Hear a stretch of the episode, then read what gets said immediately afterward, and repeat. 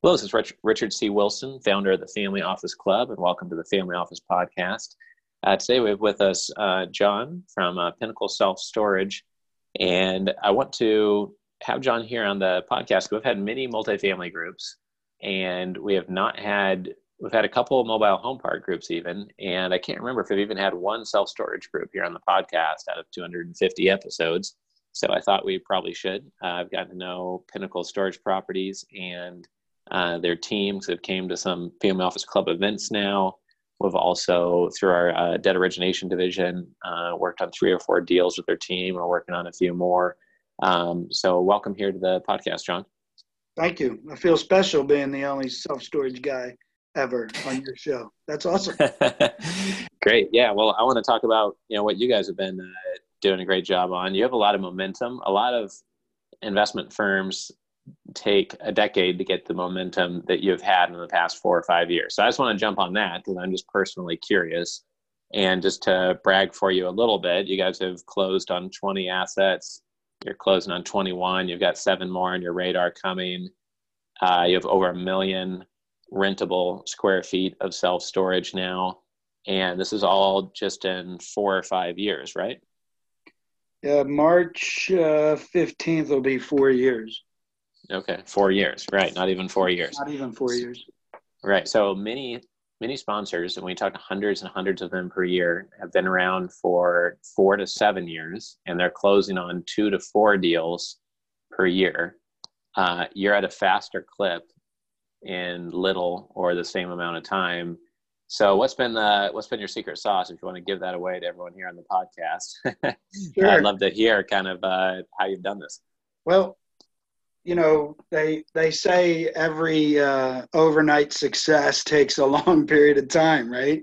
Sure. So, um, i mean i've been in storage for this is my 15th year. So it's really been laying the groundwork mm-hmm. for those 15 years. Um, you know I, I started with uncle bob's which is now life storage as a district manager got promoted to regional vice president always say I, I learned how to run them there. Then I went on board as the COO of the Jenkins organization in Houston, Texas. So I learned how to buy them and fix them up there. Mm-hmm. And, and if you add all of that up, this being my 15th year, there was, you know, 11 years between those two of building a network of people in the self storage industry that I know, that I've dealt with, that feel comfortable with us as well as us feel comfortable with them. So, mm-hmm.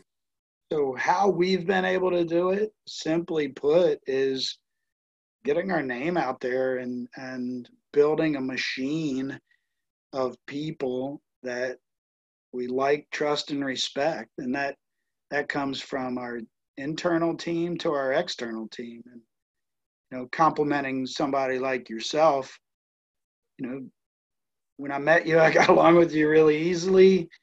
You're our kind of guys. You know, you're you're what I call the grinders of that industry. That that you're not afraid to get your hands dirty, and that's that's the people we are. But then what we did is we built a marketing machine behind it. So mm-hmm. um, using a CRM, um, you know, kissing a lot of babies, collecting a lot of data from those people that you meet and then putting them in your database and then educating them. To why storage is a great investment and nine times out of ten is a better investment than say single family or multifamily. So it's it's continually building that marketing machine that also is backed with real information. It's not just like i said at your last conference, it's not just the sizzle. You know, you got to give them the steak too. Mm-hmm. So, and uh, that's how we've built momentum. So we've Great. got we've got people out there finding deals for us. Um, we got people out there introducing us to debt people, equity people. I mean, all of that kind of stuff. And then a lot of the people that are on our existing team I've worked with for many, many years. Great, that makes sense. Um, what about you know people complain about low cap rates they complain about things being overpriced they complain about you know a lot of money chasing few deals. Uh, obviously when you have a reputation and people know you'll actually close you don't have to have the highest bid in the market. I know that. Obviously when you have momentum you start getting referrals first or earlier from brokers who know they can make their money faster by giving it to you versus uh, the new sponsor on the block who doesn't have credibility or the random mom and pop buyer so i know those two things are probably going on for you but what else is driving your ability to find good deals and get good returns in this market while other people complain about it? My pretty face. No, that's not um, so you named all the stuff that I would probably name, but okay. But I'm I'm going to take it a step further. Is um, so um, my one brother James woke up six months ago and finally realized what I was doing, and he said, you know, I want to be part of that. So, so he's out there cold calling owners now, trying to find if they want to sell their property. So nice. Um, I have a business partner on a marketing company out of Austin, Texas, and mm-hmm. her name is Christina Alvino, and her dad is out calling owners. So I mean, you hear a lot about these owners are getting peppered with people every single day, but right. we, buy, we buy undermanaged, under-enhanced, under-expanded self-storage properties, and the mm-hmm. if you listen to the noise in the industry or in the media, you're right. There is a lot of money chasing storage. Right but it's a lot of money at the top chasing storage. There's there's only about eight or ten companies, excuse me, in the United States that do what we do, or what I call us being the middle traders. So we buy that mom and pop that's not run right, that hasn't had any capital improvements in 15 years, that might have a little piece of land that goes along with it, or that has a bunch of hair on it. Um, and we're patient enough to work through those things to make it sure. the Class A property that those people with the big money are chasing. So, so the momentum we've built has been because we have a niche that the big money doesn't want to do. You know, um, sure. To give an example, we bought a property in Austin that the survey didn't match the plat. Mm-hmm. So we made a cash offer on that property. The realized that something was wrong. So we extended the contract so that the seller could fix it, not so that we could fix it. So then we could buy it once it was fixed. Now that we've done that and closed on that property, in about a five month time frame, we've had four thousand dollars worth of revenue every month to that property just mm-hmm. through operations. We haven't done we we fixed it all up from a repair and maintenance standpoint, painted it, lights, gates, all that kind of stuff, office remodel. But we haven't even done the expansion on it yet, and we've already added four thousand dollars a month. So right. When you look at it from that standpoint, the big money players like the REITs, they don't want to go through all that pain and they're not going to buy. They, they want the cash flow. They don't want all the work associated with the cash flow. I see. I see. Okay. So you guys kind of playing, you know, half step under the radar of some of the institutional groups. You're willing to roll up your sleeves, you know, figure out more messy situations and you can spot because of your experience some operational improvements that, that, those that are sitting in their ivory towers of allocating institutional capital at $50 million chunks at a time have never seen, you know, the types of issues that you have solved, you know, as kind of boots on the ground over the last 15 years, basically, you're saying, right? That is exactly correct. Right. So, um, what if someone's listening to this and they say, you know what, I like self storage, but I want to find a sponsor, you know, in Hong Kong, or I want to find someone in Australia, or you know San Diego, etc. Uh, whether or not they're meeting with you, you know, what's the smartest question that an investor could ask a self storage sponsor to really cut through a lot and kind of see if they really have the goods, if they really know their stuff, um, or what's a question that almost nobody asks you and they should be, um, or you know something that would help an investor who's kind of trying to be more smart, and making sure that uh, they're making a solid investment. So it's it's funny you ask that, Richard, because I I get a lot of questions like that in in different ways, and the the best advice I give them is find somebody that knows how to operate these things. Is one of the things about this industry versus, let's say, retail or um, office or medical office is you got you know triple nets let's say um, when it comes to managing a triple net property like in retail there's there's an asset management piece of that that also coincides with the property management piece of it but in this particular industry of self storage it's actually an operating business inside of a real estate play. Where in your triple nets, it's really not an operating business inside of the triple net play, uh, in, inside of the real estate play. It's really a real estate play. So you, know, mm. you, you might have CAM and you might have um, things like that, but when it comes to marketing a five-year lease, it's totally different than signing a 30-day lease like we have and marketing to a general consumer like it would be like owning the the yogurt store inside of your retail plaza mm-hmm. and you're, you're, using the yogurt store's revenue to pay for the retail plaza um, so, the advice i give everybody is it doesn't have to be us but go so, find somebody that knows what they're doing in storage because in storage there's a lot of validity to having a strong operator that operates that facility for you. Sure. And partner with them. Don't just hire them as third party management. Mm-hmm. In third party management, they don't care for your money as much as you care for their money. Well, if I'm a partner right. with you, I'm going to care for that money a lot more than just making a small fifteen hundred or two thousand dollar fee every month. So right go find somebody who knows what they're doing in storage, partner with them, and then do deals with them. Is the best sure. I can give anybody trying to get into the storage. Sure, that's great. Okay, and then um, you, know, you guys are growing pretty quickly. So, what's the next stage? What's the next kind of plateau that you're aiming to get to, or what are you looking to get done in order to get you to that next stage?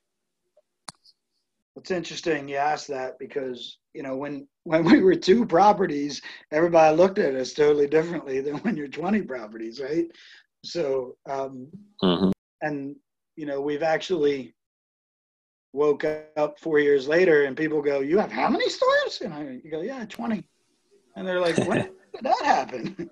Right. So, um, so we've gotten a lot more attention from a lot different type of equity and different type of debt.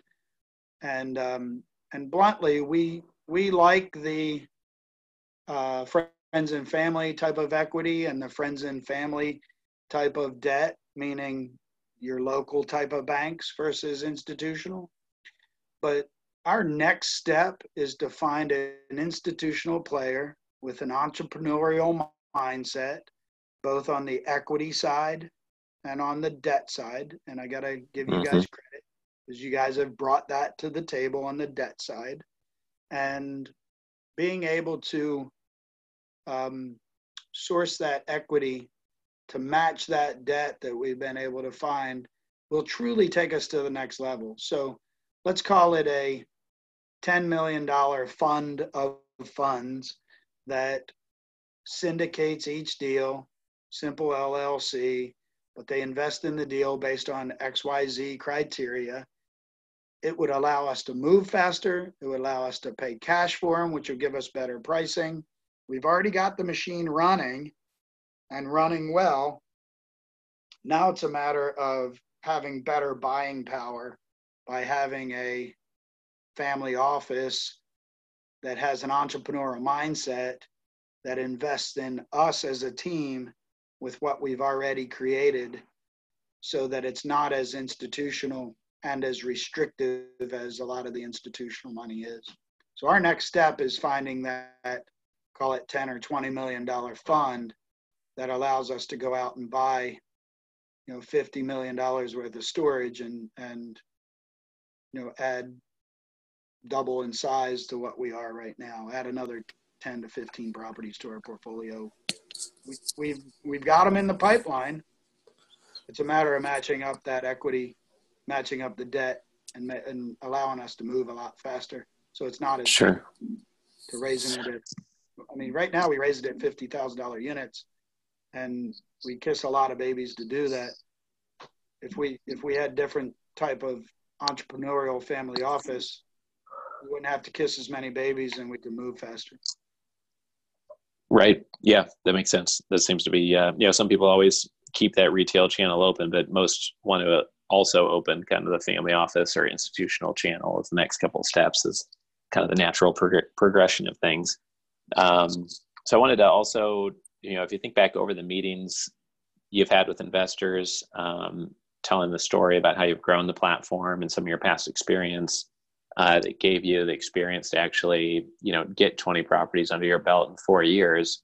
What would be like one of your number one insights or takeaways or lessons learned that you could share that, you know, typically it comes up at these investor meetings when you're trying to kind of drive home either your operational excellence or that you know that industry operator experience you have. So I'm, guessing your answer is somewhat related to that depth of operating you know experience. But um, what, what would be the number one lesson or insight that you could share? Um, bluntly, it's we got a great team and I got great partners. I mean, you've met them all, so um, we're very well balanced. Um, so I personally am the extreme extrovert of the group. I'm the one that is the face to to raise money and mm-hmm. to, and to run operations. Um, Robbie Dunn is the middle guy. He's uh, like straight down the fairway of extrovert versus introvert. He does all the behind the scenes stuff. So he does anything dealing with a contract, um, he deals with lawyers, title company, banks, all that kind of stuff. So I always say Robbie's the letters guy and I'm the numbers guy. And then you have mm-hmm. Eric, who is the um, he's the extreme introvert of the group, very technical thinker, where I am the big picture thinker. Um, but he does, I call him the hammer because he does all the construction related stuff. And okay and on top of that, he's 6'4", 225 pounds. So um, he's a big boy on top of that. So when you look at it from that standpoint, we're very well balanced internally.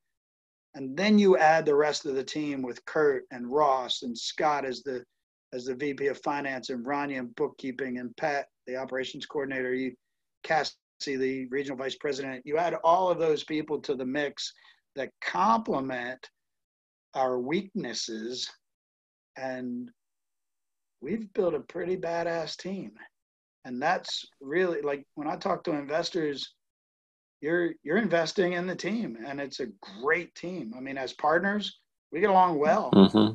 we call our kids ugly all the time and it, you know we don't go away hurt feelings you know the goal is to be the best so so I talk a lot about the team. Like if you ever came here, like when our investors come to our office, they get to meet the machine, everybody. We had investors right. show up this afternoon that's a fifty thousand dollar guy. And he literally met all thirteen people on the team and now understands what to do. Right, right. And what city are you based in, just so uh, so people can keep that in mind? So we're outside of Houston and in Katy, Texas. Okay. Okay. Great. And uh, just so everyone listening knows, um, we're not hired to market this company. We're not hired as their capital raiser. You know, we're helping them on some uh, debt origination stuff, and they they come to our family office club events. But um, you know, meeting face to face is always a good idea with anyone you're even thinking of investing in. You know, a, a lot of people, you know, just have a phone call and and don't visit the offices. But I think it's a critical step to really see how the team operates. Do they even have a formal office? You know, when you show up, is the office empty? You know, or are there six or 12 people there? Or, you know, are they the type of people you can trust? You know, many times you can tell more meeting in person for three minutes than you can on a phone call for 20 minutes. And uh, nowadays, with everyone so busy, I just think the engagement level is so much higher when you meet in person, obviously. So, um, great. Well, I appreciate you sharing all that, John. Um, that wraps up the questions I had for today. And definitely, I look forward to seeing you at one of our events coming up. Was there anything else you wanted to fit into this uh, podcast recording, though, before we say goodbye? No, I, I appreciate everything you guys do for us. And um, I will see you in San Francisco on the 26th of February. Great. Yep. I'll see you in just under a month. Take care. I think, I think Robbie's going to see you on Thursday in Dallas.